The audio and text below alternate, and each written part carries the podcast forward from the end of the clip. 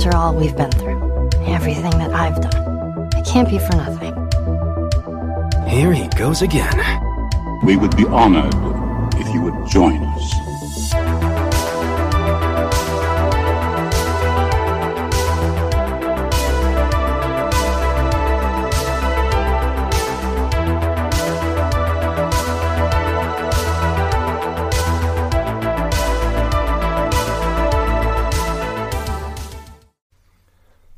Ohio gozaimasu und damit recht herzlich willkommen zur dritten Ausgabe von Nerdgeflüster, liebe Nerds.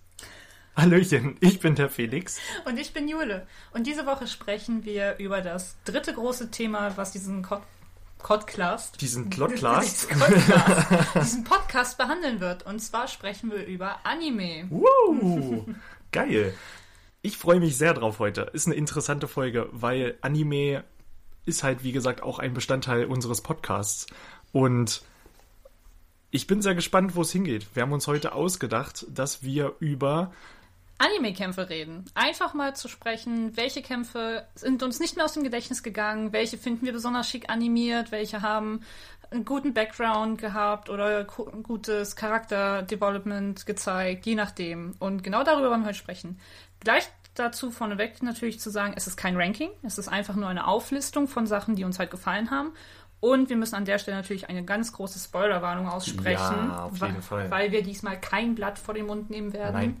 was wir sonst auch nicht tun werden. Aber dieses Mal kriegt eine Warnung. Aber wenn, dann war es mit, wenn, dann war es nicht mit Absicht. War angekündigt. Diesmal wird mit Absicht gespoilert. Also wer Animes, die wir nennen werden, wir werden, bevor wir konkret den Kampf nennen, auf jeden Fall sagen, wo der Anime her ist, äh, wo der Kampf, in welchem Anime, so, in welchem Anime der Kampf stattfindet, werden wir auf jeden Fall vorher sagen. Ähm, und dann könnt ihr ja zuordnen, okay, springe ich jetzt lieber weiter in der Folge oder nicht.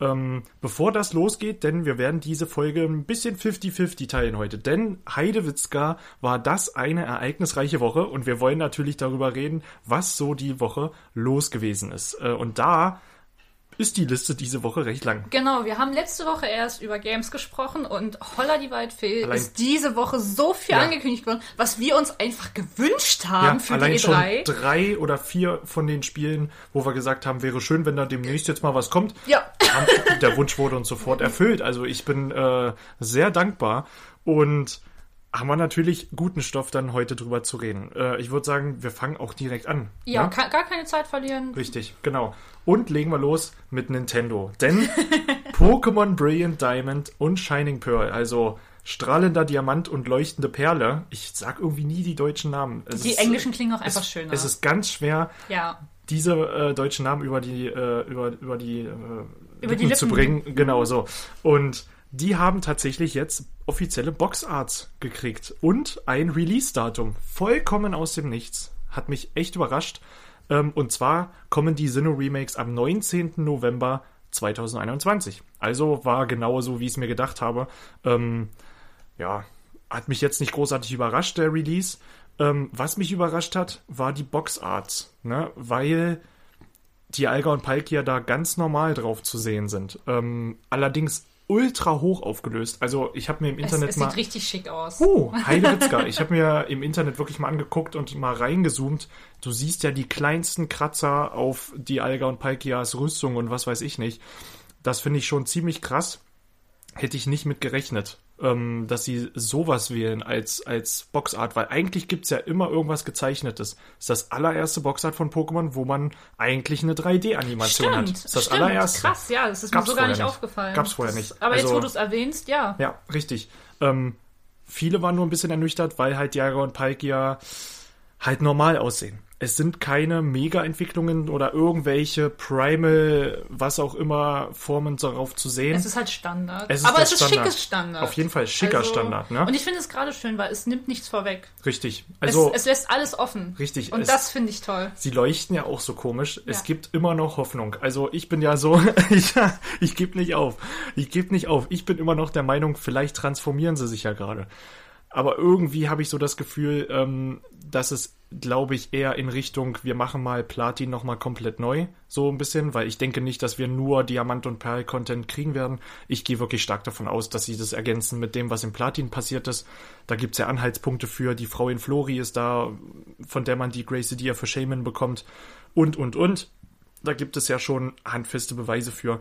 Und gehe ich einfach mal von aus. Aber wenn es keine Form, keine neuen Formen für Dialga Pike geben würde, es wäre für mich ein bisschen ernüchternd, weil ich habe es mir einfach gewünscht, aber ich, ich wäre überhaupt nicht böse, weil ganz im Ernst, Diamant und Perl sind großartige Spieler. Und äh, zum Beispiel in Hard Gold und Soul Silver haben wir auch ganz normale Remakes gekriegt und das sind für mich die besten Remakes, die wir bisher für Pokémon je bekommen haben. Das heißt, es ist nicht zwingend notwendig, dass irgendetwas großartig Neues in diesen Spielen passieren muss. Na? Das, da sollte man sich, glaube ich, schon mal gedanklich ein bisschen von lösen. Wenn wir in ein paar Wochen überrascht werden, ist es umso schöner. Ja. Ganz genau. Der Nostalgiefaktor steht eh viel, viel höher an als alles andere ja. bei diesen Spielen, weil das halt doch noch nicht, nicht pure, pure Kindheit ist. Aber zum Beispiel war es bei mir eins der ersten und eins der letzten Pokémon, die ich tatsächlich gespielt habe mhm. damals, weil die halt auch die ersten waren, die für den DS rauskamen. Ja, ne? ja das, das, waren die, das waren die, das ersten, waren die ersten, die für den Nintendo DS kamen, genau. kurz nach Nintendox auch. Ja, und das bevor war... das Ding gestartet ist, äh, nachdem das Ding gestartet ist, ja, ganz kurz darauf. Ja, und äh, bleiben wir gleich bei Pokémon. Also, Brilliant Diamond Shining Pearl könnt ihr jetzt auch schon vorbestellen auf sämtlichen Plattformen eigentlich kommt am 19. November diesen Jahres. Nächstes Jahr geht's dann weiter mit Pokémon Legends Arceus, denn da haben sie jetzt auch die Boxart gezeigt und das sieht unglaublich geil aus. Es ist also, so ein schönes Boxart. Richtig schön. Erinnert auch wirklich wieder mal an Breath of the Wild, ja, aber sieht richtig klasse aus. Und man muss natürlich dazu sagen, der Titelträger ist nicht auf dem Boxart zu sehen, wie wir, wo wir schon drüber gesprochen richtig, haben. Genau, weil ich habe das im Internet gelesen und sag so zu Jule, guck mal, irgendwie Arceus ist nicht mal auf dem Boxart drauf. Und sie so, ja stimmt, das ist mir gar nicht aufgefallen. Muss man erstmal kräftig lachen. Aber ähm, finde ich umso interessanter, weil allein diese kleine Nuance, dass oben auf dem Kraterberg, wo die Sperrsäule normalerweise ist, ein Haus zu sehen ist. Oh, allein das. Stellt euch vor, man geht da hoch, POV, du kommst auf die Sperrsäule, es ist ein anderes Jahrhundert und du findest dort einfach einen Tempel oder irgendetwas, einen Schrein wo, wo, wo Räucherstäbchen angezündet sind und was weiß ich nicht, alles das halt, volle halt Programm. Was, halt was traditionell Japanisches. Irgendwas so Traditionelles. Schön, was halt auch Arceus wirklich anbeten Richtig, lässt. genau. Irgendwie ein Schrein für Arceus. Das, so stelle ich mir das vor. Das ein Traum. Und da habe ich richtig Bock drauf. Und dann Überraschend. Dann schön so einen traditionellen Soundtrack hinterlegt. Oh, oh ja. Da hat man auch schon was in dem Trailer von damals gehört. Ähm, ich finde, der Soundtrack, den kriegt Pokémon halt immer hin. Äh, selbst in Pokémon-Spielen, die mir nicht so gut gefallen haben, hat der Soundtrack gepasst. Und ein bisschen überrascht war ich beim Release, denn der ist schon am 28. Januar. Uiuiui. Also ich habe ja im, im, äh, im, in Vorbereitung auf die drei habe ich ja gesagt, dass es cool wäre, wenn sie das eher so auf den April schieben. Deswegen war ich sehr überrascht, dass es jetzt doch schon Januar ist. Wir wissen allerdings auch natürlich nicht, wie läuft die Entwicklung. Also das letzte Gameplay, was wir gesehen haben, war vermutlich von Dezember. Wenn nicht sogar noch älter. Wenn nicht sogar noch älter. Und das lief auf der alten Switch. Und man muss jetzt ganz einfach sagen, die Switch Pro wird kommen. Ja. Also es gibt schon super viele Gerüchte jetzt. Die nächste Zeit wird die angekündigt und die wird noch dieses Jahr wahrscheinlich kommen. Wenn ähm, nicht sogar im November. Richtig, genau. November ist ja, ja so der Release-Date für, für Nintendo meistens, Mhm. wo wirklich vieles kommt. Oder Dezember, Und kurz mich, vor mich, Weihnachten. mich würde es sogar nicht mehr wundern, wenn wir Breath of the Wild 2 jetzt doch noch dieses Jahr kriegen werden, weil die Entwicklungen ja wirklich so gut wie sogar schon abgeschlossen sind, wenn ich das Mhm. richtig verstanden habe. Und wenn die jetzt äh, so viel jetzt schon in dem, ich sag mal, in den Wintermonaten raushauen, Eben. Kann Weil- ich mir das richtig gut vorstellen. Weil ich habe mich gewundert, dass es doch schon im Januar kommt, ähm, weil ich mit der Switch Pro ehrlich gesagt eher im Februar gerechnet habe, weil eigentlich haben die ja immer so ein Zeitfenster von drei, vier Monaten, bevor irgendwas Mhm. passiert. Also November und dann hast du so drei, vier Monate Zeit, bevor was Neues kommt. Ähm, deswegen war ich überrascht und deswegen gehe ich jetzt auch davon aus, dass die Switch Pro echt noch dieses Jahr kommt. Und da soll ja ein schicker OLED von Samsung drauf sein. Man wird 4K-Unterstützung kriegen.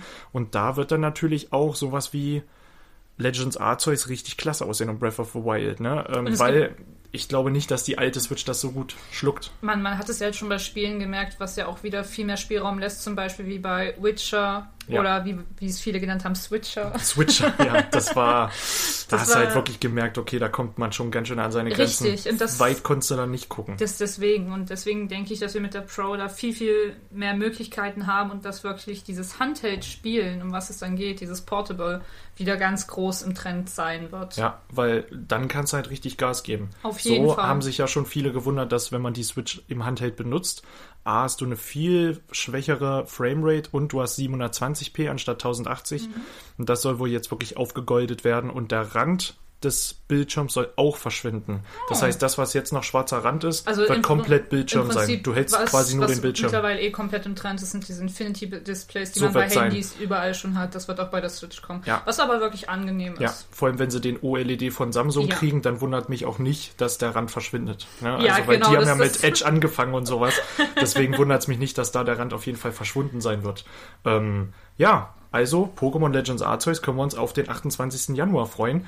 22 natürlich, ne? Ähm, bin ich sehr gespannt. Ich freue mich da sehr drauf. Ich hoffe jetzt auf Gameplay und dass es auch gut funktioniert. Vielleicht zeigen sie es ja dann schon auf der Switch Pro. Das wäre natürlich. Das wäre natürlich auch gerade für die mich nicht E3 eine, best, die, eine beste Enthüllung würde man nicht Ja. mehr kriegen können. Ja, Anstatt richtig. einfach so ein bisschen Gameplay oder ein Trailer oder Release Mhm. zu zeigen. Nein, wir zeigen euch die äh, Switch Pro und Gameplay. Das fertige Gameplay oder fast fertige. Und sowas kann Nintendo. Ja. Überraschungen können sie gut. Also lassen wir uns überraschen dementsprechend. Huch, einmal kurz hier gegengeknallt. So, und jetzt reden wir als nächstes über ein Spiel, was wir auch gehofft hatten, was jetzt demnächst mal gezeigt wird. Und da handelt es sich um Horizon Forbidden West. Der Fortführer von ähm, Horizon, Horizon Zero, Dawn, Dawn. was ein unglaublich tolles Spiel war. Und da kam jetzt recht überraschend einfach eine State of Play eigens zu diesem Spiel. Und Sony hat uns da mal ein bisschen in eine, ja, in den verbotenen Westen entführt. Und da muss ich ganz ehrlich sagen, das war Next Gen. Es, Das war war beeindruckend. einfach, es, die Figuren, das Design, die Lichtverhältnisse, das Wasser, Oh die, ja. die Spiegelungen, es war alles, ich hatte Gänsehaut, ich kam aus dem Staunen gar nicht mehr raus. Ja, das muss man, da muss man auch ehrlich sagen, wenn ihr die Möglichkeit habt, guckt euch das Gameplay auf einem 4K-Monitor, Fernseher, was auch immer an, um, weil damit holst du echt alles aus dem Ding raus. Es, es war einfach wunderschön. Ich freue mich so sehr auf dieses Spiel, dieses Spiel erleben zu können, Aloy da wieder begleiten zu Mhm. können. Und der Cosplayer in mir schreit schon auf Designs, Kostüme, weil sie, es ist einfach mal wieder so ein schönes Charakterdesign. Sie hat auch ein bisschen tropischer diesmal, Genau. ne, weil es natürlich auch in wärmere Re Regionen geht. Denn wir haben jetzt auch rausgefunden, so richtig, richtig, dass äh, Horizon tatsächlich auch, also wir wussten ja, es spielt wahrscheinlich in unserer Welt, ne? Es wurde ja genau. bisher nur Also, erwähnt, so, okay, es, es man gibt, konnte es erahnen. Es wurde nie direkt gesagt. Also ich kann mich nicht mehr mehr dran erinnern. Hm, ich bin kann, mir nicht mehr sicher, da will ich jetzt auch nichts Falsches nee, sagen. also ich kann mich nicht mehr dran erinnern. Ja, genau. Aber es ist auch schon ein bisschen länger her, dass Ja. ich es gespielt habe. Bei mir auch. Und da war es halt wirklich so, dass ähm, ich mich nicht mehr daran erinnern kann, dass sie wirklich gesagt haben, okay, es spielt in unserer Welt oder es spielt nicht in unserer Welt. Es war einfach, glaube ich, was, was offen gelassen wurde. Mhm. Ja. Und jetzt wissen wir halt, dass es wirklich in unserer Welt spielt. Ja, weil man halt auch sieht, Fragmente von San Francisco, die Golden Gate Bridge komplett von der Natur eingenommen und äh, das sah schon sehr beeindruckend aus, muss ich sagen. Und auch diese Unterwasserwelt. Es gibt einen Part in dem Gameplay, wo sie ins Wasser springt und jetzt eine, eine Art Tauchermaske hat, mit hat der sie, mit der sie Infinite Air hat sozusagen. Und das sah einfach atemberaubend aus, im wahrsten Sinne des Wortes. Also sowas habe ich wirklich noch nicht Ich, gesehen. ich hatte Nichts Gänsehaut. Es, Vergleichbares. es, war, es war wirklich einfach wunderschön. Wir haben auch durch das Unterwasserwelten jetzt noch so viele neue Möglichkeiten. oh ja. ähm, durch den Gleiter und alleine wirklich diesen, diesen ersten Kampf da, diesen Ja. Mini-Boss, Mit dem Zwischenboss Mammut. mit den Mammuts. Das war krass, Oh, was man für Möglichkeiten hat. Man muss natürlich sagen, auch Horizon Forbidden West wird wieder begrenzte Möglichkeiten haben zu klettern. Ähm, das heißt, Parcours sah aber schon wesentlich verfeinerter aus. Das fand ich im ersten Teil manchmal noch ein bisschen stockig im Vergleich zu Spielen wie Assassin's Creed und so weiter, wobei Ja. auch Assassin's Creed da ein bisschen abgenommen hat. Ich finde, da hätte man ruhig mal irgendwie ein bisschen mehr Flüssigkeit reinbringen können. Ähm, aber man hat jetzt auch eine Möglichkeit, die äh, verschiedenen Anhaltspunkte zum Klettern zu scannen. Ne? Ich fand es nur manchmal ein bisschen schwach. Also wenn man, wenn dann gescannt wurde und dann wird einem angezeigt, wo kann man jetzt hinspringen, wo kann man sich festhalten. Wenn du dann da ultra viele Pflanzen hast und so weiter, das sah schon manchmal ein bisschen schwer aus zu erkennen, aber ich glaube, da gewöhnt man sich dran, wenn man das Spiel ich glaube spielt. aber auch genau weil's darum halt auch geht gelb es. war. Ich, ich Also- glaube auch einfach, dass es darum unter anderem geht, dass es nicht zu offensichtlich ist, Ja. dass es halt auch noch eine hast ja Herausforderung bleibt. Und man muss auch einfach sagen, äh, daraus können auch Rätsel gebaut werden. Richtig. Und man hat ja nicht tausend Möglichkeiten. Das, da macht sich das Spiel dann wieder leicht, Ja. weil du hast ja nicht tausend Möglichkeiten, dann von A nach B zu kommen, sondern äh, es gibt gewisse Wege, die dahin führen, aber man wird auf jeden Fall Alternativen haben. Und das finde ich klasse. Auch die neuen Dino-Roboter, die man jetzt gesehen hat, ähm, die an Raptoren angelehnt waren, die sahen Oh, richtig ja. klasse aus. Und die kann man auch wieder hacken natürlich. Ne? Und drauf reiten mit Kämpfen hat man jetzt noch nicht gesehen. Also Der hatte ja gar keine Chance. Nee, er hatte gar keine Chance. Also wurde er von dem Mammut direkt platt gemacht. Aber wie sie mit dem Mammut da gekämpft hat, das war schon sehr beeindruckend, muss ich sagen. Auch, äh, Es dass ist- man jetzt zerstörbare Umgebung Es, hat. es zeigt halt auch einfach mal wieder die Vielfältigkeit, die wir durch Ja, das Spiel bekommen definitiv. und auch die, die Ausrüstungsmöglichkeiten. Mhm. Ich freue mich dann auch schon wieder auf die ganzen Sammelmöglichkeiten, dass man die Ressourcen sammeln muss, dass man sich wieder Sachen selber bauen Ja. muss. Es ist Ja. Und da wird es sicherlich auch mehr geben, denn auch das Kampfsystem wurde überarbeitet, sah wesentlich flüssiger aus. Man hat mehr Möglichkeiten, sich zu bewegen ähm, und die normalen Gegner haben jetzt auch Weak Points. Ne? Also wenn man früher bei Horizon Zero Dawn gescannt hat, hatten die Roboter ja so kleine Weak Points. genau die, die Schwächen halt. Richtig, direkt. das haben die normalen Menschen jetzt auch. Also die haben auch so Ja. kleine blaue Stellen an der Rüstung, die man kaputt schlagen Ah, kann. okay, ja. Und äh, das hat man kurz an dem Strand gesehen, wo sie da gegen den etwas größeren Menschen kämpft. Ähm, da hat man gesehen, dass da auch Stellen sind, die irgendwie Weak Points darstellen. Ja. Ja, und ich bin einfach sehr gespannt, was dieses Spiel mit sich bringt.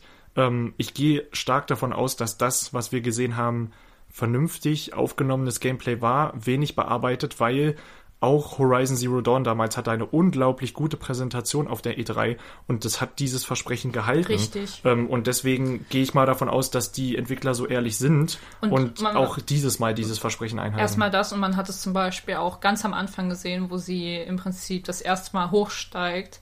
Und da hat man zum Beispiel auch an den Haaren gesehen, dass es wirklich echtes Da haben sie auf Gameplay jeden Fall war. auch eine neue Mechanik. Also eine es gab irgendwie jetzt auch eine neue äh, Haarphysik, die sie genau, mit es, reingebracht haben. es sieht einfach so gut aus.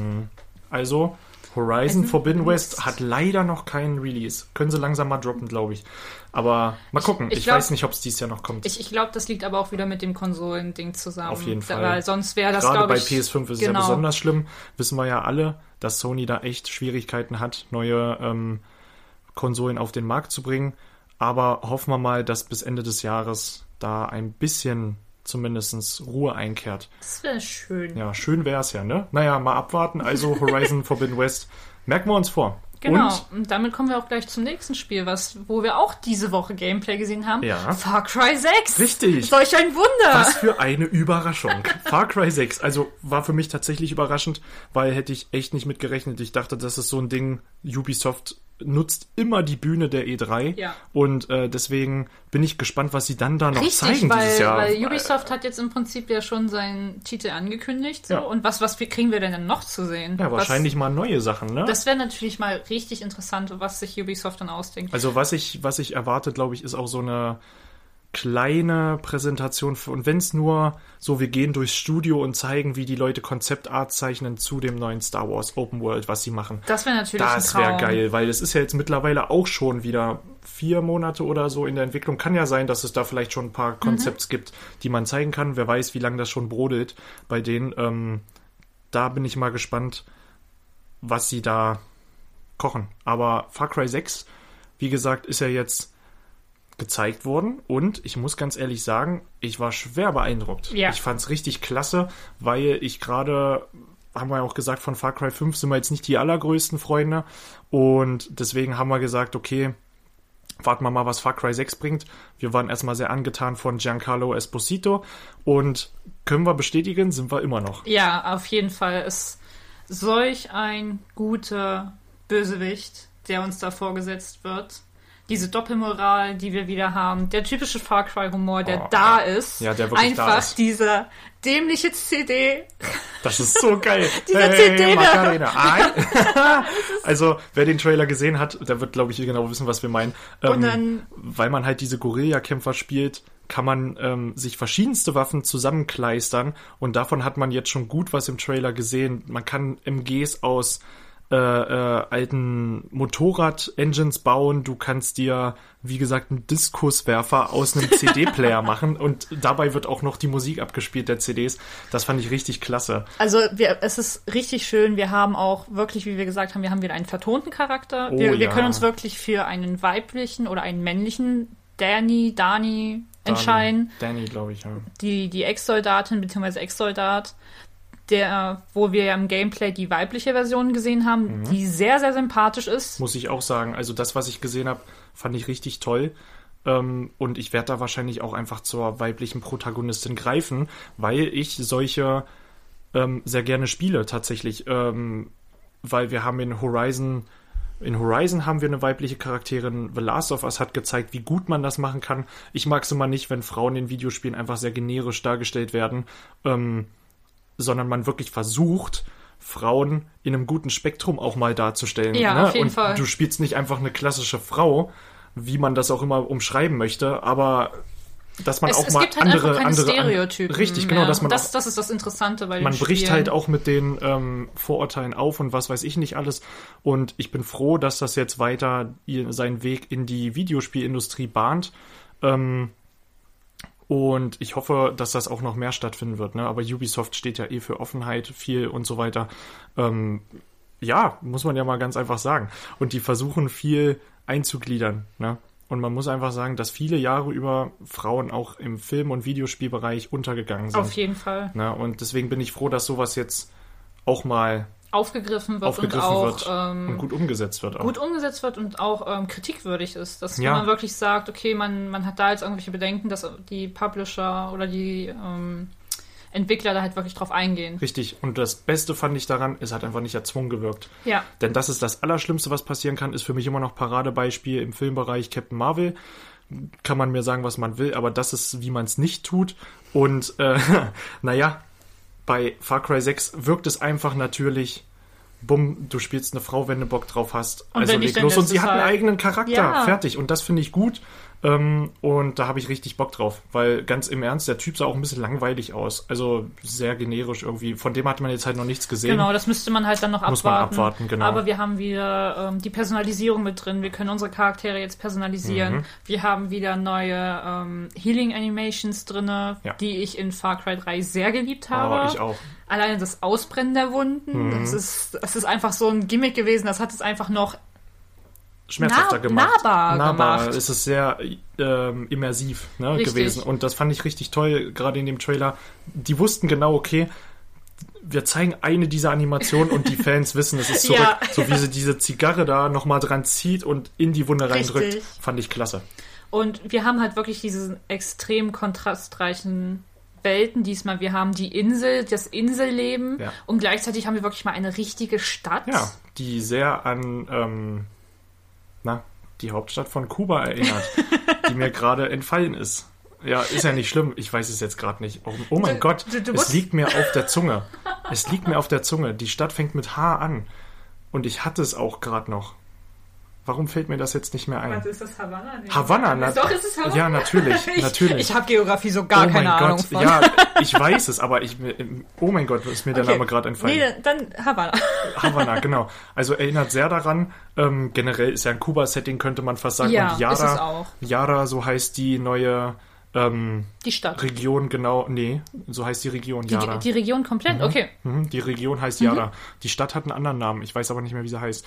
Auf jeden Fall sehr abwechslungsreich. Ähm, man sieht hier und da, dass es noch für die PS4 rauskommen wird. Aber guckt euch mal, wer kann, auch wieder das Gameplay in 4K an. Da seht ihr, was das Ding kann. Ähm, wenn man es in 1080p guckt, sieht das Ganze natürlich auch schon wieder anders aus. Und da muss man auch sagen, okay, ne, ist dann halt äh, der PS4 geschuldet. Ich bin gespannt, wie, wie die das packen wird.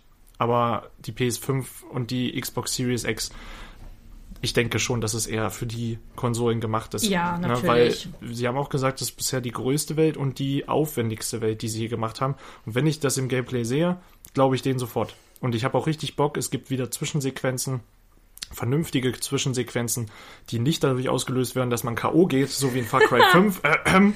Aber allein als Abschlusswort dieses Interview im Anfangstrailer ähm, mit Giancarlo Esposito, wo er da sitzt und er wird gefragt, und was ist mit den Guerillakämpfern? Sind die ein Problem? Und er guckt einfach starr in die Kamera und fängt so ganz leicht an zu grinsen und da weißt du einfach, oh ja, da habe ich Bock drauf. Dieses, dieses ähm, Charisma braucht man einfach als äh, Far Cry Bösewicht. Und da habe ich Bock drauf. Far Cry 6 kommt noch dieses Jahr. Hat, glaube ich, hat es nicht sogar ein Release? 7. Ich glaub- Oktober. Ich glaube, im Oktober Am kommt's, 7. ja. Oktober, genau. Am 7. Oktober könnt ihr euch aufmalen, ist Far Cry 6 draußen. Ja. Und damit sind wir auch schon mit Far Cry 6 durch. Jetzt haben wir noch zwei Filmtrailer diese Woche geguckt. Das können wir wesentlich schneller abhandeln. Und zwar haben wir zuerst gesehen Last, Last Night, Night in, in Soho. Soho. Genau. Last Night in Soho, der neue Film von Edgar Wright, war ich sehr, lange sehr gespannt drauf. Der hat Filme gemacht wie Shaun of the Dead, Baby Driver und der kann einfach Filme und der ist ein riesen Filmfan. Wer dem auf Instagram oder Twitter folgt, der merkt, dass der sich sehr viel mit der Materie auseinandersetzt, auch privat und der ist einfach filmbegeistert, eine coole Socke und Last Night in Soho ist sein erster richtiger, düsterer Thriller und wer den Trailer dazu gesehen hat, das sieht wirklich Eine wunderschöne Atmosphäre. interessant aus, ja. Cinematografisch extrem interessant Mhm. umgesetzt. Es ist jetzt kein typischer, typischer Film, auf Nee. keinen Fall. Er, er Schon sehr arthousey manchmal. Genau, sehr, sehr arthouse-lastig, finde ich, aber macht Lust auf mehr. Auf, jeden, Fall. Diese, diese äh, Rot-Blau-Thematik gefällt mir sehr. So richtig weiß man noch nicht, worum es geht. Die Hauptdarstellerin wird wohl irgendwie im Schlaf eine Zeitreise durchmachen. So wird es im Trailer suggeriert. Als, als würde Und- sie im Prinzip in das Bewusstsein einer anderen Person aus in Aber- einer anderen Zeit Richtig, eintauchen. aber wirklich irgendwie in den 40ern in London. Also ähm, sieht äußerst interessant aus. Wobei vielleicht auch eher 50er oder 60er in London, ich, denke ich, ich mal. kann eher. sowas ganz schlecht Ja, einschätzen. ja, ja, ich auch. Also ich das will ist mich da so- nicht zu weit aus dem Fenster lehnen. Anja Taylor-Joyce mit am Start und Matt Smith, zwei unglaublich gute Gute Schauspieler. Schauspieler. Ähm, und da merkt man schon im Trailer, so ab der Mitte wird er dann abgefuckt und kippt.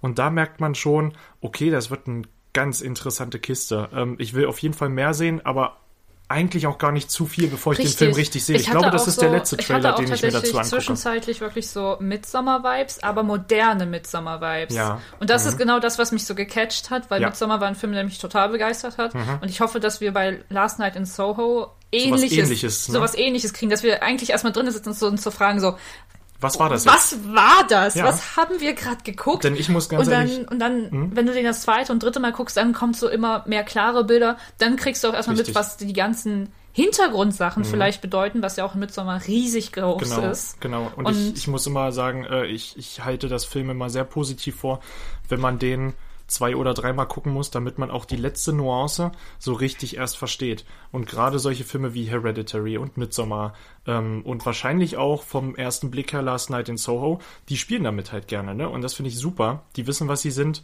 ähm, und suggerieren das aber nicht sofort. Und das finde ich toll. Und das, genau das gibt mir dieser Trailer. Und da will ich einfach mehr sehen. Genau. Und jetzt, wo die Kinos auch endlich wieder aufmachen, hat man ja auch mal wieder Hoffnung, dass man einfach mal wieder Mhm. Ja. sich zurücklehnen kann und Ja.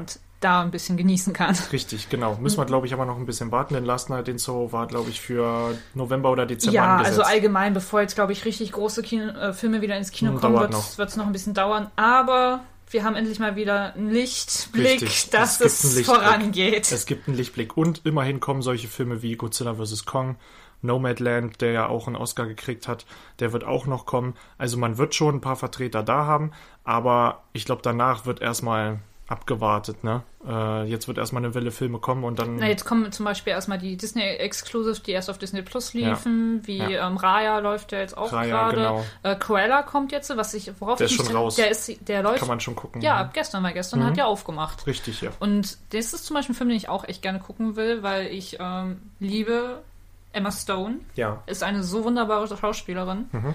Und sie als Cruella zu sehen, in den Anfängen von Cruella, das ist, glaube ich, sehr interessant, weil ich liebe, weil sie hat genau so ein, solch ein Gesicht. Genau Mhm. für solch eine Figur. Ja, also der wird bisher sehr gemixt aufgenommen. Ich bin Ja. gespannt, weil der Trailer war für mich so ein bisschen hin und her gerissen. Ist er jetzt Also fast schon, äh, ist er jetzt Joker oder ist er Cruella de Vil? Ja, es ist- es es war so ein bisschen durcheinander. Ich hoffe, dass es im Film ein bisschen geordneter ist, ähm, dass der schon weiß, was er will. Warten wir Genau. mal. Aber das ist ja nicht unser Thema. Wir haben nämlich noch einen Trailer. Richtig, und zwar Old, der neue Film von M. Night Shyamalan. Ein unglaublich interessanter Name. Wow! Shyamalan, Bing Dong. Okay, aber in Old geht es darum, dass eine Familie in eine Bucht fährt. Ähm, Und in dieser Bucht gibt es einen Strand. Zu diesem Strand kann man nur gelangen, indem man eine kleine Felsenpassage lang oder durchklettert. Das ist wie eine Art, naja, Riss ne? oder wie eine kleine Spalte. Ja. Ähm, und an diesem Strand passieren aber eigenartige Dinge, denn die Zeit scheint dort anders zu funktionieren. Und äh, als sie dann eine Leiche finden, müssen die Familienmitglieder auch und auch noch andere äh, Es sind verschiedene es Familien. sind verschiedene, es es ist, ich glaube, zwei, zwei, oder zwei drei. oder drei, Fam zwei Familien, glaube ich. Hm. Ja. Die müssen dann feststellen, als sie eine Leiche finden, dass diese Leiche innerhalb von wenigen Minuten, also oder einer Stunde oder was auch immer, ähm, komplett zerfallen ist, als würde die da schon jahrelang liegen. Ähm, Die Kinder werden auf einmal alt. Ja, die das stehen fand dann, ich so einen krassen dass Moment. Da, dass da einfach dann die Kinder als Teenager da stehen. Ja. Dann sehen wir eine schwangere Frau zwischendurch. Naja, das war die Tochter, die am Anfang sechs Jahre alt war. Ja. Dann ist sie auf einmal 17 oder so und, und dann sieht man, wie das Baby in ihrem Bauch äh, super schnell wächst ist- und schwanger ist. Die Mutter kann damit überhaupt nicht weird. umgehen. Also äh, Dann finden sie Hinweise und sonst Ja. was. Ich denke mal von versuchen vorherigen da raus, genau, versuchen da rauszuklettern, weil es gab auch irgendwie eine Sektion an dem Strand, wo auch Handys lagen oder, Ja. oder Portemonnaies und alles mögliche. Ähm, also Gegenstände von Leuten, die da schon verkommen sind. Denn anscheinend durchläuft man da an diesem Strand innerhalb von 24 Stunden ein ganzes Leben. Ne? Und das ist natürlich äußerst gefährlich. Und ich mag diesen Kniff, dass auch wenn man versucht, von diesem Strand zu fliehen, und durch diese Spalte zurückklettern will, dass man einfach ohnmächtig wird. Ähm, das ist ein ul- ultra interessanter Kniff, äh, denn dann wird es natürlich schon interessant, wie kommst du da wieder raus? Oder wie kann man das begreifen, wie kommt man da wieder weg? Ähm, und M. Night Shyamalan hat halt immer viele Twists in seinen Filmen. Ich hoffe, er übertwistet es nicht, äh, wie er es manchmal, also in Glas war es mir manchmal zu doll schon, aber er Aber kann Filme. Auf jeden Fall, genau. Also äh, gerade noch so, aber er, aber er kann auf jeden Fall Filme. Ja. Ne? Und da bin ich mal gespannt, weil das sieht ganz anders aus wie irgendwas, was er je gemacht hat. Ja, Ja, und damit sind wir eigentlich auch schon. mit den News durch. Jetzt haben wir die News durch. Hälfte der Folge schon mal über die News geredet. Dann ja, kommen wir jetzt aber zu wir haben ja gesagt, wir machen 50-50. Genau, Alter. genau. Also wir werden jetzt nicht super intensiv über die Anime-Kämpfe sprechen, Genau. aber wir werden auf jeden Fall ähm, euch jetzt mal zum Besten geben, was wir für die besten Anime-Kämpfe halten. Genau. Also ich muss gleich dazu sagen, ich habe ein paar Kämpfe, auf die ich mich total freue, die ich jetzt aber noch nicht mit reinnehmen kann, weil Ja. sie noch nicht animiert sind zum Ja, Beispiel. ja gut, das geht dann halt. Weil ähm, es gibt zum Beispiel in den Animes, die ich gerade extrem liebe, in extrem gerne gu- gucke, wie Jujutsu Kaisen Mhm. und äh, My Hero Academia, sind jetzt im Manga so viele Kämpfe passiert. Mhm. Ich sag bloß für die Leute, die im Manga lesen, Shibuya. Solltest vielleicht auch endlich mal lesen. Ja, ich weiß, mir wird es immer schon vorgehalten. Mein Herz blutet nach wie vor. Okay. Ja, es ist. Aber wir wollen nicht den Manga spoilern, wir reden über den Anime, das reicht. Ja. Aber da wird noch so viel passieren, wo ich sage, okay, da werden auf jeden Fall meine Lieblingskämpfe sich nochmal ändern. Mhm. Aber die können wir an der Stelle noch nicht mit reinnehmen. Oh. Ähm, wollen wir mit den ähm, Honorable Mentions anfangen oder wollen wir erst Ja, wir können ja mal sagen, was es nicht in die Liste Genau, geschafft also hat. wir haben so uns so ein paar Sachen rausgesucht, die ähm, wir tot- trotzdem total geil finden, auf welchen Gründen auch immer, Ja. aber die es halt nicht direkt mit auf unsere Liste geschafft Ja. haben, aus Gründen. Richtig, genau. Also wir haben jetzt jeder vier rausgesucht, die in die Liste gekommen sind. Und ich habe tatsächlich auch vier, die es bei mir nicht reingeschafft haben. Okay, ich habe tatsächlich sechs. Ah ja, na siehst du. Also Fang du mal an. Ich, ich fange an. Genau, also eine Honorable Mention, die ich mit reinnehmen ist, muss, ist von Attack on Titan. Ähm, und zwar ist das dieser kleine Verfolgungsjagdkampf von Levi gegen Kenny, weil der einfach so gut und so flüssig animiert ist, dass ich es immer wieder liebe, den zu schauen. Und wenn dann noch die, die Truppe oder das, das Squad von Kenny dazukommt, ist es einfach. Das es- hatten wir, glaube ich, mal zusammen gesehen. das oder? kann sein. Es macht einfach Spaß zu schauen. Es ist, es ist, man muss nicht mal die Charaktere kennen, man muss nicht mal die Verbindung zu den Charakteren. Es macht einfach Spaß zu schauen. Ja, das macht auch einen guten Kampf aus, finde ich. Genau. Ähm, dann habe ich ein Honorable Mention, den ich eigentlich mit reinnehmen würde wollen, was ich aber nicht kann, weil das ist auch das Thema, was wir schon mal angesprochen haben. Ja. Und zwar Tokyo Ghoul. Ah, hm. Jason gegen Kaneki. Ja. Würde ich liebend gerne sagen, gehört zu meinen Lieblingskämpfen, wenn er so animiert gewesen wäre, wie er im Manga stattgefunden hätte. Ja. Dann wäre dieser Kampf Top-Tier. So muss ich sagen, schafft es leider nicht auf die Liste. Ich muss echt sagen, an dieser Stelle werfe ich mal ein. Tokyo Ghoul Anime ist für mich eine der größten Enttäuschungen. Wirklich Enttäuschungen. Also wer irgendwann mal den Manga von Tokyo Ghoul gelesen hat oder Tokyo Ghoul Re auch, der wird begreifen, dass der Anime da überhaupt nicht das Wasser erreichen kann. Und ähm, ich hoffe wirklich, dass sich irgendwann mal jemand dazu erbarmen wird, außer Studio Piro, weil, sorry, die sind manchmal einfach, die sind einfach faul. Ich weiß nicht, wie ich es anders sagen soll. Vielleicht haben sie auch kein Geld gekriegt, aber meiner Meinung nach sind sie einfach faul, weil sie auch Momente einfach nicht mit reingenommen haben, die super wichtig sind. Ja. Und da merkt man einfach, dass sie teilweise die Kerne der Episoden und der Arcs nicht verstehen und das finde ich schade. Ähm, da wurde sich einfach nicht vernünftig mit auseinandergesetzt, weil Tokyo Ghoul ist ein unglaublich gutes Quellmaterial. So, Der das Manga- wollte ich jetzt mal kurz das, hier das, gesagt das ist, haben. Das ist vollkommen in Ordnung. Bin ich ganz deiner Meinung. Ich bin ja auch gerade dabei, den Manga zu lesen und deswegen bin ich da komplett auf einer Ja. Wellenlänge. Ähm, ein Kampf, den ich mit erwähnen muss, Mhm. wo ich jetzt bestimmt auch ähm, viel Hass von Leuten kriege, dass der es nicht auf die Liste geschafft hat, ist der Kampf äh, One Piece, äh, Ja. Ruffy gegen Rob Luki. ah, okay. Ist tatsächlich trotzdem einer meiner Lieblingskämpfe, weil es auch so der erste längere richtige Kampf war, wo wir auch ähm, Gear Second das erste Mal gesehen Ja. haben, wo Ruffy wirklich eigentlich komplett am Ende Das war war. doch der, der Jaguar, ne? Genau. Ja, genau. Genau. Mhm. Äh, der im Water 7 Arc. Ich muss sagen, bei One Piece bin ich nicht ultra bewandert, ja. Also möchte ich jetzt hier schon mal vorhinein gesagt haben. nicht, dass ich jetzt hier ne, irgendwas abkriege. Ich bin bei One Piece nicht Alles super gut. bewandert. Ich, ähm, da muss ich sagen, er hat es bei mir in die Honorable Mentions geschafft, weil es einer meiner Lieblingskämpfe ist. Mhm. Ist aber nicht mein Lieblingskampf aus One Piece, weil da einfach noch mehr Sachen mit reinzählen. Gut, One Piece Aber ist halt auch gefühlt. Ist halt ein 50 bisschen Jahre länger, lang. genau, Also, genau. Und Da ähm, gibt's halt vieles. Ich muss auch sagen, ich habe bis jetzt ähm, noch nicht alle One Piece Folgen nachgeholt, weswegen ich auch noch nicht über die neuesten One Piece Folgen sprechen kann. Kann sein, dass wenn ich jetzt, äh, wenn wir, wenn ihr hier den Podcast hört, dass ich nächste Woche durch Zufall die 250 Folgen Backlog aufhole, dass wir dann über andere Kämpfe reden können, Ja. aber bis dahin erstmal soweit. Mhm. Und dann habe ich noch Honorable Mention ähm, von Psychopath, Mhm. der ersten Staffel, der Finalkampf von Oh ja, der ist gut. Genau, von Kurami gegen äh, Makishima. Mhm. Weil es ist einfach nur ein Faustkampf. Es, es ist nicht mehr eigentlich. Ja. Aber die Zuspitzung dieses Konflikts, das endliche Aufeinandertreffen Das dieser halt beiden das Charaktere. Gut, ne? Genau. Und das ist halt meine Honorable Mentions. Ja, das kann ich vollkommen nachvollziehen. Meine sehen folgendermaßen aus. Und zwar habe ich da von Demon Slayer Tanjiro äh, gegen Rui. Das haben wir heute erst Genau, gesehen. das haben wir heute gesehen. Also heute nachdem gesehen. ich das heute gesehen habe, kann ich dir zustimmen. Bin Absolut ich, bin ich auch Kampf. mit dabei. Absolut guter Kampf, auch sehr emotional, weil man halt bei Demon Slayer immer diese, zumindest wenn Tanjiro kämpft, immer diese Komponente hat, dass er wirklich Mitleid mit den Teufeln hat. Und ähm, das mag ich halt. Das kommt in diesem Kampf auch nochmal richtig. Generell dieser Arc mit dieser Familie ähm, bringt das richtig gut rüber. Und Tanjiro gegen Rui ist da wirklich mit ganz vorne bei. Äh, Hat es auch knapp nicht in die Liste geschafft. Da sind noch ein paar, die einfach besser sind. Dann für mich Saitama, also One Punch Man gegen Genos. Dieser Trainingskampf. Oh ja. Der ist so Gut. geil. Der Ja. ist so geil. Also wirklich. Der, der macht Spaß zu schauen. Der macht einfach Spaß. Der Ja. macht einfach Spaß, weil du weißt genau, die kloppen sich jetzt nur mal, um zu testen, weil Genos ja meint, okay, du bist jetzt mein Meister und du musst mir jetzt mal ordentlich aufs Maul geben. Und Genos ist einfach, das finde ich halt so toll an One Punch Man. Genos ist immer der eigentliche Main Character in einem normalen Anime, weil der immer neue Fähigkeiten bringt, immer wieder verliert, sich immer wieder neu verbessert und Saitama äh, kann halt einfach alles von Anfang an und ähm, hat aber eigentlich überhaupt keinen Bock Ja. und und das ist einfach so geil, dass Genos sich wirklich wortwörtlich ein Bein ausreißt, um ihn da wenigstens einmal eine reinzuhauen und es klappt einfach nicht. Und dann am Ende, ja, will er ihm da einen normalen Fauststoß geben und stoppt vor seinem Gesicht und einfach die kompletten Berge sind weg. Das war so gut. Also der Kampf ähm, macht einfach Spaß, aber da ist einfach emotional jetzt nicht so viel drin, dass ich gesagt habe, schafft's jetzt in die Liste, aber der macht einfach Spaß. So, dann geht's weiter. Deku gegen Shoto von My Hero Academia.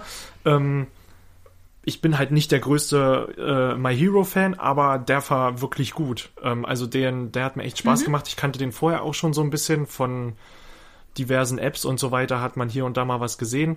Also wenn man Anime-Fan ist, kommt man ja um My Hero nicht drum herum. Mittlerweile irgendwie. nicht mehr. Nicht mehr. Also das ist ja wirklich überall. Und ähm, da muss ich wirklich sagen, der war richtig klasse, der Kampf.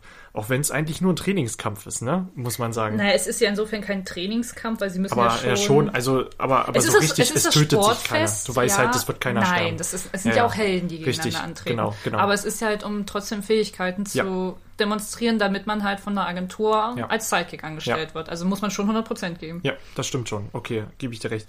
Und meine letzte Honorable Mention ist, da habe ich ein bisschen gemogelt, die Thriller-Bark aus ähm, One Piece. Ah, ich mag okay. diesen gesamten, das ist mein Lieblingsarc von One Piece.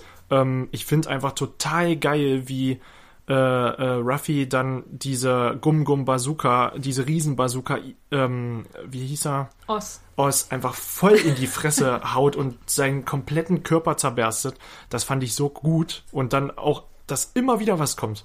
Dann kommt Moria. So, dann ist der Kampf gegen Moria wirklich schwer. Dann gewinnen sie gerade so. Dann kommt noch Bartholomäus Bär und der macht dann obwohl es keiner mitkriegt, alle sind schon komplett im Arsch und Zorro steckt dann noch ein, fand ich richtig klasse. Ja. Also ähm, das ist für mich aber alles ein. Bei One Piece ist leider immer alles so ultra gezogen, das finde ich immer so schade. Das- da geht ja ein Kampf, äh, äh, gefühlt Genau. zwei Staffeln, ja. Und äh, das finde ich immer so schade, deswegen kann ich bei One Piece immer nicht so viel gucken, ne? Ähm, aber das finde ich die Thriller Bark jetzt so als eins, wenn man die Mhm. Kämpfe aneinander rein, äh, Kämpfe aneinander rein würde, richtig klasse. So. Und dann würde ich sagen, kannst du jetzt auch schon Mit der Liste. anfangen. Was Gut. ist dein erster Kampf? Dann, dann bleiben wir gleich mal bei One Piece. Ach ja. von äh, Toei ähm, Studios. Und zwar rede ich von der Staffel 9. Ähm, ist jetzt schwierig, da Folgen rauszusuchen, um zu sagen, ja, genau die Folgen sind es, weil ich spreche von dem Kampf von Ruffy und Law gegen Don Quixote, Don Flamingo und Trebol. Okay, also Der Dressrosa Arc. Hm, habe ich nicht gesehen. Okay, Beispiel. hast du noch nicht gesehen. Ähm, geht im Prinzip dazu, dass ja Trafalgar, den müsstest du ja schon kennen. Mhm. Genau. Ähm, kurze Zusammenfassung, die schließen eine Piratenallianz um Doflamingo, also einen der ähm, Ah, warte Samurai. mal, ist das da, wo Ruffy ähm, Gear 4 anwendet? Genau, Das habe ich gesehen. Genau, das ist Den nämlich Kampf das erste gesehen. Mal, dass er dann dieses G4 Ah, ja. anwendet. Und ich finde einfach erstmal Law ist einer meiner Lieblingscharaktere. Man bekommt in diesem Kampf den, den kompletten Hintergrundgeschichte, die komplette Vergangenheit, die Beziehung zwischen Doflamingo und Law hin, Mhm.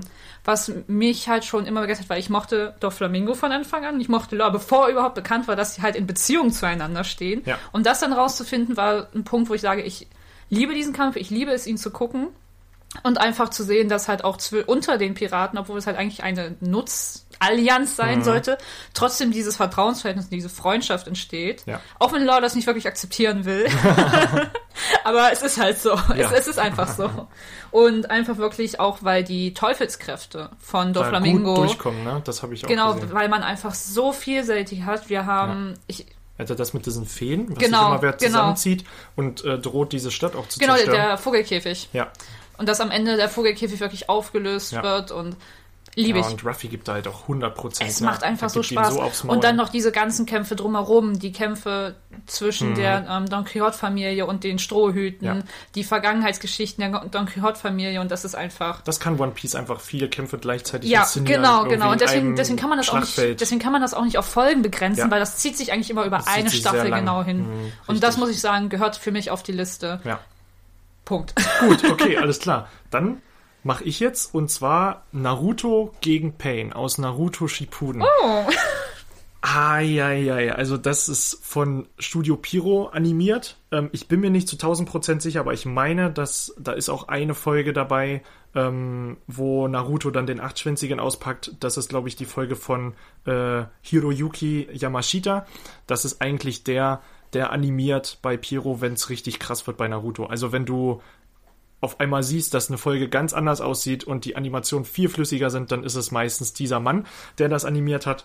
Und Naruto gegen Pain war einfach ein riesen Event, dass der Bösewicht, also der Anführer der Akatsuki, da einfach reinmarschiert in Konoha und das komplette Ding wegfegt. Einfach Ähm, das komplette Dorf. das komplette Dorf, das Ich- war ja bei ich- mir damals noch äh, RTL 2 Zeiten. Ich bin nach Hause gekommen von der Schule und habe Naruto geguckt. Das hat genau gepasst. Und gucke dann einen Tag, wie auf einmal komplett Konoha zerstört wird. Also ich bin wirklich, das weiß ich noch, bin bei Oma rein, hab Mittag geholt, setz mich an den Fernseher, mache an und genau in dem Moment macht er China Tensei und haut die komplette Stadt weg. Und das war einfach, das war wirklich hart. Also, ähm, und dieser Kampf hat auch so eine emotionale Tragweite, Oh ja. die so krass ist, ähm, weil Naruto ist für mich einfach so ein Kernstück meiner Kindheit. Ähm, besonders Naruto Shippuden. Naruto tatsächlich gar nicht so äh, krass, aber wenn dann eher Naruto Shippuden. Und da sind so viele Erstlinge drinne, ne? Du hast Naruto, wie er das erste Mal einen Rasenschuriken wirft. Das erste Mal der Sage-Mode, der richtig zum Tragen kommt, der Eremiten-Modus. Ähm, neue Jutsus, die damit einhergehen, zum Beispiel das Rasen, Rasengan Sperrfeuer, ne? Wo er zwei benutzt und so weiter. Oder riesige Rasengan benutzt, um diese auch vertrauten Geister von Pain wegzufegen. Da ist so unglaublich viel mit drinne und diese Taktik, um Pain alleine zu besiegen, weil wirklich alle anderen einfach im Arsch sind, ist ja so, ähm, oder tot sogar, was ja noch viel schlimmer war damals, weil man hat echt gedacht, dass Kakashi tot ist. Ähm, Ja. Er war ja tot, ne? also er war halt tot und das war wirklich cool zu sehen. Und dann ähm, dieser emotionale Moment mit Hinata dann, wo, äh, wo, wo er dann komplett ausrastet und dann geht's halt richtig ab. Und auf einmal siehst du, bumm, und er hat sofort sechs Schwänze. Das hat's halt auch noch nicht gegeben. Und äh, da zieht er Ich, ich Sachen krieg ab. richtig Gänsehaut, wenn wir Ja, drüber reden, weil ja. das waren einfach Das war wirklich so Momente. gut. Und aber auch tatsächlich einer der besten Momente im ganzen Kampf ist die Stille. Ja. Wenn, wenn sie einfach, wenn Pain ihm wirklich dieses Plädoyer gibt und sagt, dass er genauso Schmerz empfindet wie Naruto, ne? Weil eigentlich ist es ja gar nicht Tendo, der da steht, sondern es ist ja eigentlich ähm, Nagato, der da spricht. Und diese emotionale Verbundenheit, da sie auch den gleichen Meister hatten und so weiter durch Hiraya, ist einfach so gut inszeniert und du merkst halt, dass da eine unglaublich große Grauzone aufgemacht wird, ne? Und in Naruto ist nie jemand einfach nur böse. Ja. Und das ist, muss man der Show einfach geben. Du kannst mit jedem Charakter mitfiebern, egal wer es ist. Ähm, jeder hat seine Motive. Und, äh, und das ist einfach ein Payoff, gerade auch am Ende, wenn sie dann nochmal reden, der, der, weiß ich nicht, war für mich fast unerreicht in der Reihe. Also, ja, für mich definitiv Also auf emotionaler Ebene gebe ich dir da auf jeden Fall komplett recht. Bin ich, bin ich komplett dafür. Ja, also animationsmäßig, ja, kann man drüber streiten. Ist halt schon ein bisschen älter. Ähm, und da gibt's halt diese eine Folge, die richtig reinkickt. Und die davor sind aber auch okay. Also, das geht schon klar. Ja. Ja. Dein zweiter? Mein zweiter. Bleiben wir bei Naruto Shippuden. Du, du machst immer perfekte Vor Vorgaben. Siehst du? Mal sehen, ob das bei den letzten zwei auch passt. Ja, mal gucken. Okay, ähm, Animationsstudio hattest du schon genannt. Ja. Also können wir das erstmal. Ähm ich habe einen Kampf, den ich nach wie vor liebe. Das ist, bleibt auch mein Lieblingskampf. Und zwar, das ist Team 10 mit Kakashi gegen Hidan und Kakuzo. Oh, der ist so gut. Ich, also ich muss immer noch sagen, Shikamaru zählt für mich zu meinen Lieblingscharakteren, Kakashi zählt zu meinen Lieblingscharakteren und ich hatte schon immer eine Verbundenheit halt zum Team 10. Ich, ich weiß nicht warum, aber das war schon immer so, Mhm. Ja. dass ich das ähm, mit Asuma, das war und dann zuerst Asumas Tod, wo Oh ich, ja. das war für mich, ich habe auch an diesem Stelle wirklich aufgehört, Naruto weiter zu gucken, weil das war für mich Mhm. War so, das war einfach zu doll. Das war auch der erste, der richtig draufgegangen Ja, ist. vor allem auch so Naruto. Das aus dem Nichts. Ja. Es ist alles wurde sonst immer so vorbereitet. In, Ja, sonst ja. warst du es gewöhnt im Anime, dass das Tode wirklich, dass du das schon erahnen konntest. Und da war es einfach so, jetzt ist es so. Ja, vor allem da hast du eigentlich gedacht, ja komm, der schafft das schon irgendwie noch. Ja. Aber dann wurde es immer mehr Genau. und dann von jetzt auf gleich bumm, Und dann, und dann wirklich diese, diese emotionale Tragweite von halt Ino, von Shui und von Shikamaru, die sich dann wieder aufrappeln müssen und dann wirklich gehen und Tsunade sie eigentlich noch aufhalten will, so nach dem Motto. Ja. Und Kakashi einfach sagt, ja, ich komme einfach Ich mit. das. Mhm. Wir, wir kriegen das schon hin. Und zum einen erstmal die Strategie, die dahinter steht, Das das, Teambuilding, was einer der, dahinter einer, steht. einer der besten strategischen Kämpfe. Also nie wurde in Naruto wieder der Gegner so gut gegeneinander Richtig. ausgespielt, weil Hidan zu benutzen, um Kakuzu ein Herz wegzunehmen, war einfach Geniestreich wirklich. Also das hat sich ja auch jemand ausgedacht. Ne? Ja. Ich denke mir immer so, wie kommt man darauf? Das ist richtig gut, Es- das so zu inszenieren. Er ist wunderschön animiert. Wir haben halt die, ähm, das ständige Gefühl von Rache, was Ja. den überjocht, was aber auch nicht so prägnant ist, dass man sagt, sie sind von Rache zerfressen. nee, sondern das ist einfach als Antrieb. Richtig. Und dann haben wir halt auch noch, ähm, dass Naruto dann auch noch dazu kommt, das mit seinem das erste Uh, ja. Rasenschuriken hat. Und das war einfach ein Kampf, der mich. Ich gucke den gerne, weil es auch für mich nach dem Tod von Azuma einfach eine Genugtuung war. Ja, auf jeden Und Fall. einfach auch dieser Moment, wo Shikamaru Hidan dann weglockt in den Wald und ihm da diese Falle stellt. Ja, Diese perfekte Falle, das ist einfach. ja. Habe ich keine Worte für. Ja. Macht einfach Spaß zu gucken und ist auf einer emotionalen Ebene auch komplett verständlich Kann ich einfach. voll verstehen, ja. Ja. Muss ich tatsächlich auch jetzt nachträglich noch in meine Honorable Mentions mit reinnehmen, wenn du das so erzählst. Ja, okay. Soll ich oder was? Ja, okay, wir, abwechselnd. machen wir weiter. Okay. Für mich aus One Punch Man Saitama gegen Boros. Der letzte Kampf, also wirklich dieser finale Abschluss der ersten Staffel, Mhm. wo einfach, also wo Madhouse, ähm, das Animationsstudio, zeigt, was sie drauf haben. Also da wird alles gegeben. Und, also was heißt alles gegeben? Boros gibt alles. Und, und Saitama äh, steckt eigentlich die ganze Zeit nur ein und macht mit. Ähm, es gibt diesen Moment, wie der Kampf schon losgeht, wo er, keine Ahnung, sagt irgendwie, diesen Modus habe ich so lange nicht benutzt und was, und, und Saitama guckt einfach dieses Meme so, okay. so, und du denkst dir so, oh Mann, ey, der Typ ist so durch. Und das muss ich sagen, ist einfach komödiantisch richtig klasse, aber One Punch Man kriegt diese Ebene und diesen, diese, ähm, diesen Übergang zwischen Comedy und wirklich Ernsthaftigkeit so gut hin. Also da geht's von jetzt auf gleich richtig, drau richtig drauf. Und ähm, dann am Ende, wie, wie, der, wie, wie der versucht hat, diese Saitama wegzufegen. Also da sind Effekte dabei und was der da für Attacken rausholt, da denkst du dir so, der arme Saitama, ne? Dass der überhaupt noch Klamotten am Leib hat, ist ein Wunder eigentlich.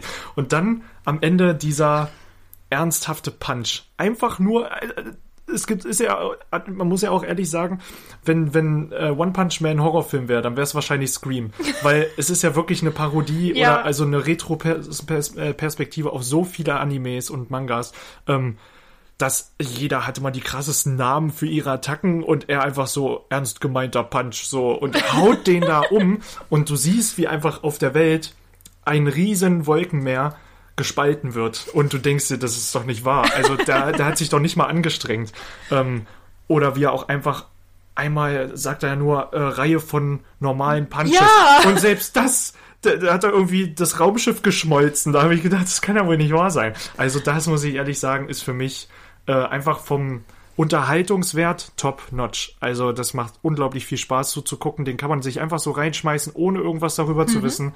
Ähm, macht einfach Spaß. Ja, und genau dafür soll er auch da sein und genau dafür ist er auch da. Und natürlich dann wieder emotional, keiner hat's mitgekriegt. und keiner weiß wieder, dass Saitama überhaupt irgendwas gemacht hat. Ähm, auch wieder sehr witzig an der Stelle. Ja. Ja. Was hast du noch? Gut, ähm, ja, My Hero Academia. Muss ich auch was mit reinnehmen? Natürlich. Natürlich. Natürlich. ähm, von Bones Studio animiert. Und zwar hatte ich da wirklich mein Tun zwischen zwei mich zu entscheiden und habe mich im Endeffekt für einen richtigen, richtigen Kampf entschieden. Und zwar den Kampf ähm, Deku gegen Overhaul. Ah, okay, den kenne ich noch. Den nicht. kennst du noch nicht, der findet in Staffel 4 statt. Müssen wir noch ein bisschen was gucken. Ja, das ist kein Problem. Aber wir haben ja gesagt, wir wollen trotzdem drüber reden. Ja. Und zwar ist das der Kampf erstmal, es ist wirklich die Zuspitzung eines Konflikts.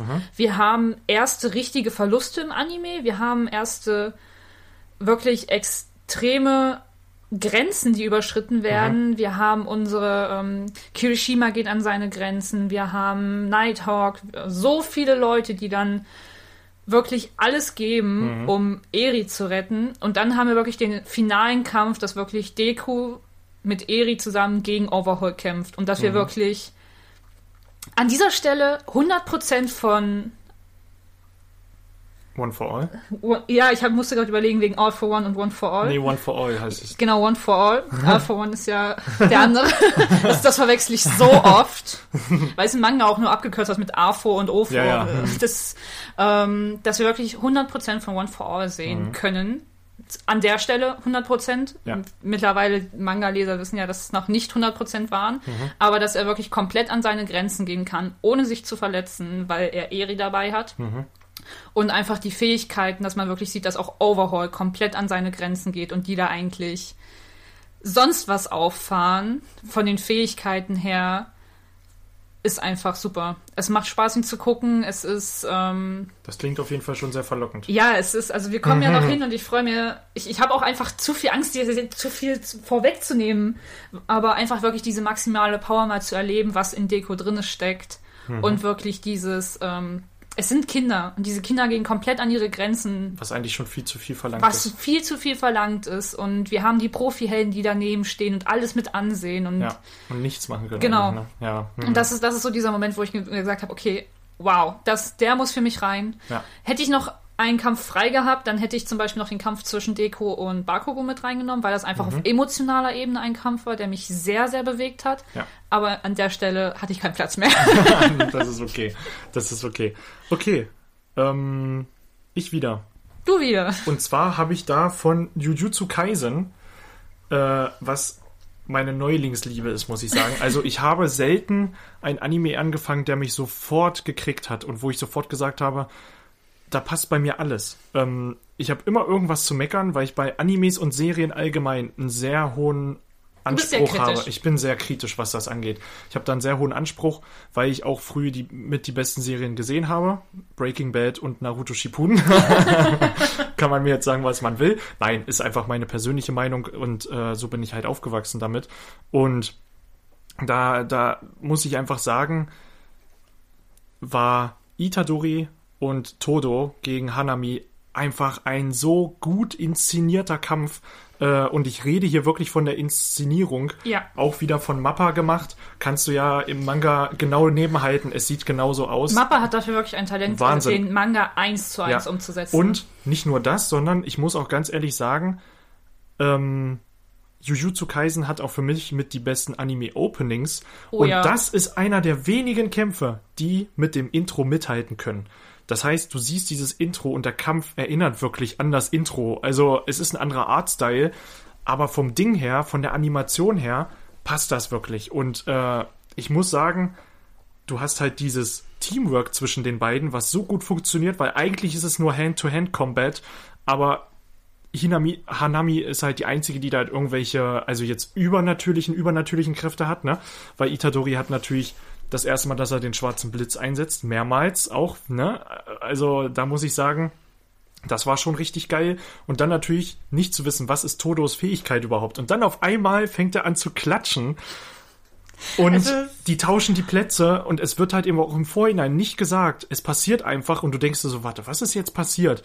Und dann wird's, du lernst mit dem Kampf dazu und das finde ich einfach so gut. Das hat bei mir beim ersten Mal das, das muss extrem man, gut gezündet. Das muss man Jujutsu Kaisen lassen, das haben sie immer gemacht. Du hast, Ja. es wurden nie die Fähigkeiten vorher erklärt, Richtig. sondern Du während des Kampfs, während des Kampfs und es wurde auch erklärt, Ja. warum sie es während des Kampfs tun. Ja. Und das finde ich super, weil der, der Anime erklärt sich selber. Ja, und da muss man einfach sagen, auch mit der musikalischen Untermalung top-notch und wie, wie dann halt diese Fähigkeit von Todo eingesetzt wird, auch äh, taktisch, fand ich einfach so gut. Also auch, dass er einen Moment hat, wo Hanami sich schon bereit macht, okay, er wird jetzt mit irgendjemandem tauschen, weil, wer es halt nicht weiß, wenn Todo klatscht, kann er halt mit einem Gegenstand, der Fluchkraft beinhaltet, ne, oder mit einem Menschen oder einem Wesen, die genau, die auch Fluchkräfte beinhalten, kann er die Körper tauschen, also äh, die Positionen tauschen. Ähm, und da sei es egal wer und egal wie oft. Und, und naja, sie macht sich dann schon bereit, dass er tauscht und er klatscht und nichts passiert. Ja. Das ist einfach so gut, nichts passiert, weil er, sa- er grinst dann so und sagt halt, ja, ich kann halt auch ganz normal klatschen, ohne dass was passiert. Und das ist einfach der Hammer. Also, ähm, hat für mich richtig Spaß gemacht und am Ende kommt natürlich noch Gojo und fickt da alles weg. Das war nochmal die, Language. die Kirche. Ja, okay, Language. Language. das war dann, das war dann die Kirche, äh, die, die Kirche, Die- oh mein die- Gott. die Kirsche. Kirsche oben drauf auf dem Törtchen. Und ähm, ja, also wie gesagt, wenn Gojo irgendwo nochmal auftaucht und nochmal was krasses macht, ist das nie zu viel. Ja. Nein, ist das auch- Also für mich an der Stelle Itadori gegen, äh, Itadori und Todo gegen Hanami. Okay, gut. Dann kommen wir zu meinem letzten. Mhm. Welchen?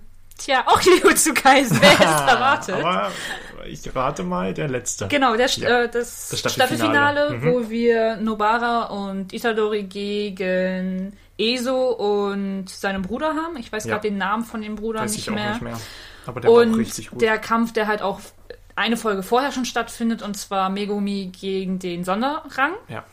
den wir am Anfang des, der Anime-Serie eigentlich schon kennengelernt hatten. Mhm. Und angeteased bekommen. An- genau. Ne? Dass da, also dass, dass, dass, dass die beiden auf jeden Fall einen Clinch haben, den sie nicht austragen können, ja. Richtig. Also und es ist einfach ähm, für mich die, die komplette, das perfekte Staffelfinale für Mhm. den Anime, weil alleine auch zwischen Nobara und Itadori gibt es halt wirklich diesen Moment, als sie sich kennengelernt haben, war sie halt der vollsten Überzeugung, Ja. dass er ein Vollidiot ist. Ja. So, wo, wo ist. bin ich, wo bin ich hierher geraten? Wo Ja. bin ich hier hingeraten? Was soll ich hier? Und dieser Kampf zeigt einfach auf, dass sie froh ist, mit den beiden Kontakt gehabt zu haben, dass sie Richtig. Mhm. wirklich die beiden als ihre Familie anerkennt und das Vertrauen, was die einfach haben, wo ich mir sage, es ist es zeigt einfach, wie in diesen 24 Folgen die Charaktere gewachsen äh, sind ne? und an- aufgetaut sind auch. aufgetaut sind und zusammengewachsen. Ja. sind. Und vor allem sieht man halt auch die Fähigkeiten das erste Mal von Nobara und Megumi das erste Mhm. Mal richtig. Auch wenn es halt noch nicht die volle Entfaltung jetzt von Megumi zum Ja, aber die Beispiel geben ist. schon gut Gas. Aber die geben gut Gas. Man sieht auch den Wahnsinn, den halt die Jujuzisten so ein bisschen mitbringen müssen, Ja, was ja jeden Fall. Gojo immer so schön angesagt hat. Und ähm, man sieht auch diesen Clinch. Ja. Weil es sind halt nicht nur irgendwelche Flüche, die sie exorzieren, sondern es sind halt Menschen. Ja. Und auch, dass wirklich diese Brüder füreinander Gefühle haben, dass Mhm. sie sich beschützen wollen. Und auch am Ende, dass der dritte Bruder, ich vergesse immer seinen Namen, es tut mir so leid, ich liebe ihn im Manga, aber ich vergesse immer seinen Namen. Ich hab's gerade auch nicht parat, ehrlich gesagt. Ist, ist ja nicht Mit schlimm. Namen bin ich sowieso ganz Du- schlimm. Alles gut. Aber dass, dass er dann wirklich mit äh, Machito da sitzt und Mojito? Machito. Machito. Machito. Machete? Machete. Namengesicht. genau. Da sitzt, die eigentlich da gerade das Spiel des Lebens spielen. Ja. Und er wirklich spürt, dass seine Brüder gerade gestorben Ja. sind. Und es ist halt wirklich, die Folge heißt nicht umsonst Komplizen, weil es wirklich Mord war, was sie eigentlich getan haben. Ja. Es war kein Exorzismus, es war Mord. Richtig. Und das wird halt auch nicht verschönt, verschönt oder so. Es Verschönt, wird halt einfach angenommen und die müssen damit jetzt halt leben. Und Ja. das, das finde ich allgemein im Anime so schön, dass dieser Konflikt die ganze Zeit präsent ist. Ja. Ja, Ja. ja, Und bei Itadori merkt man das halt auch, ne? total. Also der ist halt so ein bisschen auch Gra- das Äquivalent zu ähm, Tanjiro aus, aus Demon Ja, Slayer, ne? Weil er das halt, kann man gut auf an. Ja, weil, er, stimmt. weil der, er halt mitfühlt ähm, und er halt auch wirklich die Leute beschützen möchte. Und er hat sich ja eigentlich geschworen, er will überhaupt keine Menschen töten. Richtig, Ne? und dann hast Aber du halt den Da ging es halt wirklich nicht anders. Und Und, er wusste es ja auch eigentlich er, nicht. Er wusste es ja eigentlich erst, als der Bruder geweint hat. Richtig. Das, das war der Moment, wo er, er hat sich ja auch sogar entschuldigt dann Ja. noch. Und da sage ich mir, das ist, war wirklich ein Moment. Und dann wirklich am Ende der Staffel zu sehen, wie, wie Sukuna sich noch über ihn lustig macht. So, Ja. du bist der Grund dafür. Ja. Du bist schuld daran. Und ich denke mir so, Du Spaß. puh. Puh. Ja. Okay, jetzt kriege ich wieder Manga-Flashbacks. Das war's für mich heute. oh Gott, oh Gott, oh Gott. Oh, ja, ja, da kommen gleich Tränchen. Ich mach mal lieber weiter. mein vierter Kampf. Warte, waren das nicht schon vier? Nee. Nee, ich, stimmt, ich, Ich habe hab noch einen. Es tut mir Ich hab leid. noch einen. Du ich, hast- ich du wollte, bist durch, ne? Ich wollte jetzt nicht unterschlagen. hast du noch nee, einen? nee, ich habe vier. Das, das waren meine vier. Okay, dann mache ich jetzt hier das Schlusslicht. Und zwar ist das für mich Madara Uchiha gegen die Shinobi-Allianz. Oh ja. mein Gott. Oh mein Gott. Oh ja. Ey, das ist, muss man jetzt mal kurz sagen, ein Moment, auf den Leute jahrelang gewartet haben. Man wusste überhaupt nicht, ist das jetzt überhaupt der echte Madara hinter der Maske, was er natürlich nicht ist. Surprise, surprise, es ist Obito.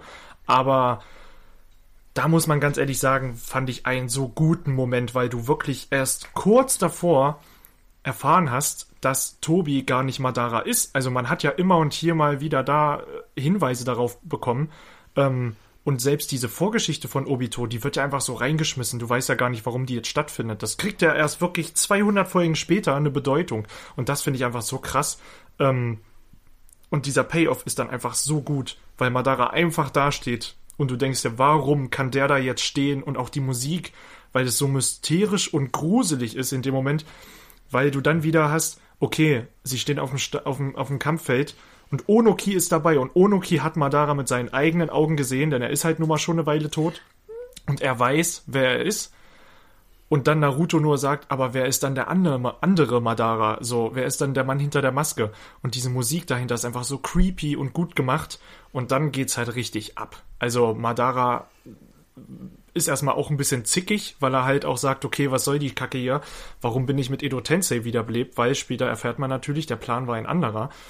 Und Kabuto spielt sich dann so ein bisschen auf, ne, und sagt halt, ja, ich habe deinen Körper perfektioniert, ne? Und er sagt so, du weißt gar nichts. Und, und da dachte ich mir schon so, ist der Typ so krass? Und dann geht er einfach da runter und dann merkt man auch wieder, okay, Animation von Hiroyuki äh, Yamashita.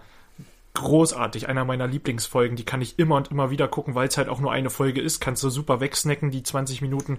Und Madara steht diesen, dieser gesamten Allianz, also dieser Truppe da gegenüber und nimmt die einfach komplett auseinander. Also da ist so viel, was der kann. Und das hat mich einfach wirklich umgehauen, ne? Weil Kabuto halt auch gesagt hat, okay, dein Körper ist unzerstörbar, das weißt du, tob dich aus, wirklich so ungefähr. Und er geht runter und macht genau das. Ähm, und da waren Sachen dabei, da denkst du dir, okay, der muss doch mal ins Schwitzen kommen, aber dann legt er immer und immer wieder halt einen drauf. Und das ist genau das, was mir an diesem Kampf wirklich so gut gefällt. Auch das erste Mal, wo er das Feuer-Jutsu einsetzt, das Gokame Kök, äh, das war der Hammer. Also ich habe noch nie zuvor in Naruto hat man halt so ein großes Jutsu gesehen. Und dann kommt halt noch der Meteorit und da ist dann völlig vorbei. Ne? Genau wie mit seinem Susano später noch das Oh ja. perfekte Susano. Und da hat man ja überhaupt noch nicht mit gerechnet. Ich habe gedacht, das ist schon dolle, was er da hat, weil also ja, allein, dass dieses Susano rund, also 360 Grad Leute kaputt gemacht hat, war schon echt dolle. Und er konnte sich einfach gegen alles behaupten. Dann hat der Typ auch noch Rinnegan. Also Madara war wirklich ein riesig guter Auftritt, wirklich. Also das war Madara, Uchiha ist an sich ein Event. Und Ja, das wird ja in der Folge Fall. eigentlich auch so gesagt, ähm, weil sie ja auch so ein bisschen analysieren, wie hat denn das funktioniert? Wie konnte man sich eigentlich so blenden lassen? Weil der Raikage war ja regelrecht sauer und hat gesagt, wie konnten wir uns so blenden lassen? Und Tsunade hat gesagt, na ja, es ist ganz einfach. Der Name allein ist schon Macht. Und das ist genau das, was da funktioniert hat. Ne? Genauso hat es stattgefunden. Und ähm, das muss ich sagen, ist für mich einfach eine Masterclass in Animationskämpfen und Tensionaufbau, Spannungs Spannungsbogen und und und. Du hattest da um jeden irgendwie Angst, weil, sorry, als Man, man, wus, Temari. man, muss, man wusste gar nicht mehr, was passiert, man Äh, wusste nee. gar nicht mehr, mit was man rechnen sollte, weil gerade im, im Vorfeld ja schon auf einmal so viele umgekommen Ja. sind, wo man es gar nicht gerechnet hätte. Ja. Und dann steht auf Und- einmal Temari Madara gegenüber und du denkst dir so, okay, wieder, wieder eine für die Liste. Bye, bye. Habe ich kurz gedacht, so, aber na gut. Also, das war wirklich schon krass. Es, es Ja. war wirklich ein Spektakel. Das, Das war wirklich ein Spektakel. Und dann am Ende natürlich noch das Holzversteck, wo man schon dann erahnen konnte, da war ganz viel auch Foreshadowing, weil du schon da ahnen konntest, okay, aber wo hat der jetzt noch Holzversteck her? Und dann stellt sich halt später raus, okay, hat sich halt ein Teil von Hashirama implantiert, kurz vor seinem Tod. Also, ja, kann man sagen, ist gut zurechtgeschrieben, aber es ist immer noch gut zurechtgeschrieben und klasse inszeniert. Und deswegen hat es auch in meine Liste geschafft. Ne? Kann ich komplett nachvollziehen. Ja. Ja, und damit sind wir auch schon durch. Ne? Ja. Damit sind wir durch. Jeder hat vier Filme. Wir haben ganz viel geredet. Ich hoffe, es hat Spaß gemacht. Und ihr könnt uns gerne natürlich auf Social Media ähm, folgen und uns schreiben, was eure Lieblings-Anime-Kämpfe sind. Äh, auf Instagram heißen wir nerd-geflüster Mit UE. und auf Twitter auch findet ihr uns als Nerdgeflüster. Und da könnt ihr uns immer kontaktieren, auch gerne konstruktive Kritik beibringen, ist kein Problem. Und ja, damit bedanke ich mich, bedanken wir uns fürs Zuhören. Genau, und wir probieren jetzt wirklich auch wöchentlich Folgen zu kriegen. Das hat sich Ja. jetzt ganz gut eingepegelt, dass ihr jeden Mittwoch gegen 18 Uhr mit einer neuen Folge Nerdgeflüster rechnen könnt. Mhm. Ähm, wenn das natürlich mal nicht klappen sollte, dann habt das Nachsehen. Ja, und dann sagen wir auch vorher Bescheid meistens. Richtig. Also da werdet ihr irgendwie auf Social Media Bescheid bekommen. Ihr- Facebook haben wir jetzt mittlerweile auch. Facebook, Twitter, Instagram, Mhm. E-Mail-Adresse, wo ihr uns erreichen könnt, hätten wir auch. Also wir sind Ja. überall erreichbar und für jeden sämtliches Feedback dankbar und freuen uns wirklich, dass ihr hier so fleißig zuhört, einschaltet und Mitdiskutiert. Mitdiskutiert. Wir sind auch wirklich froh, dass wir bisher so viel positives Feedback gekriegt haben, muss man einfach mal sagen. Und auch konstruktive Kritik, Richtig. muss man mal dazu ja, sagen. Einfach mal sagen, das und das könnte man noch besser machen und daran arbeiten wir, haben wir auch schon gearbeitet. Ne? Also, Ja. ähm, und da muss ich ganz ehrlich sagen, vielen Dank dafür. Und wir, wir machen weiter. genau, wir, wir, wir machen so weiter und wir probieren es natürlich auch zu bessern und freuen uns einfach, dass wir das hier so an euch weitertragen können. Richtig, genau. So, damit sind wir jetzt aber auch fertig. Macht euch noch einen schönen Tag. Bis nächste Woche. Bleibt schön nerdig. Ciao. Bis dann.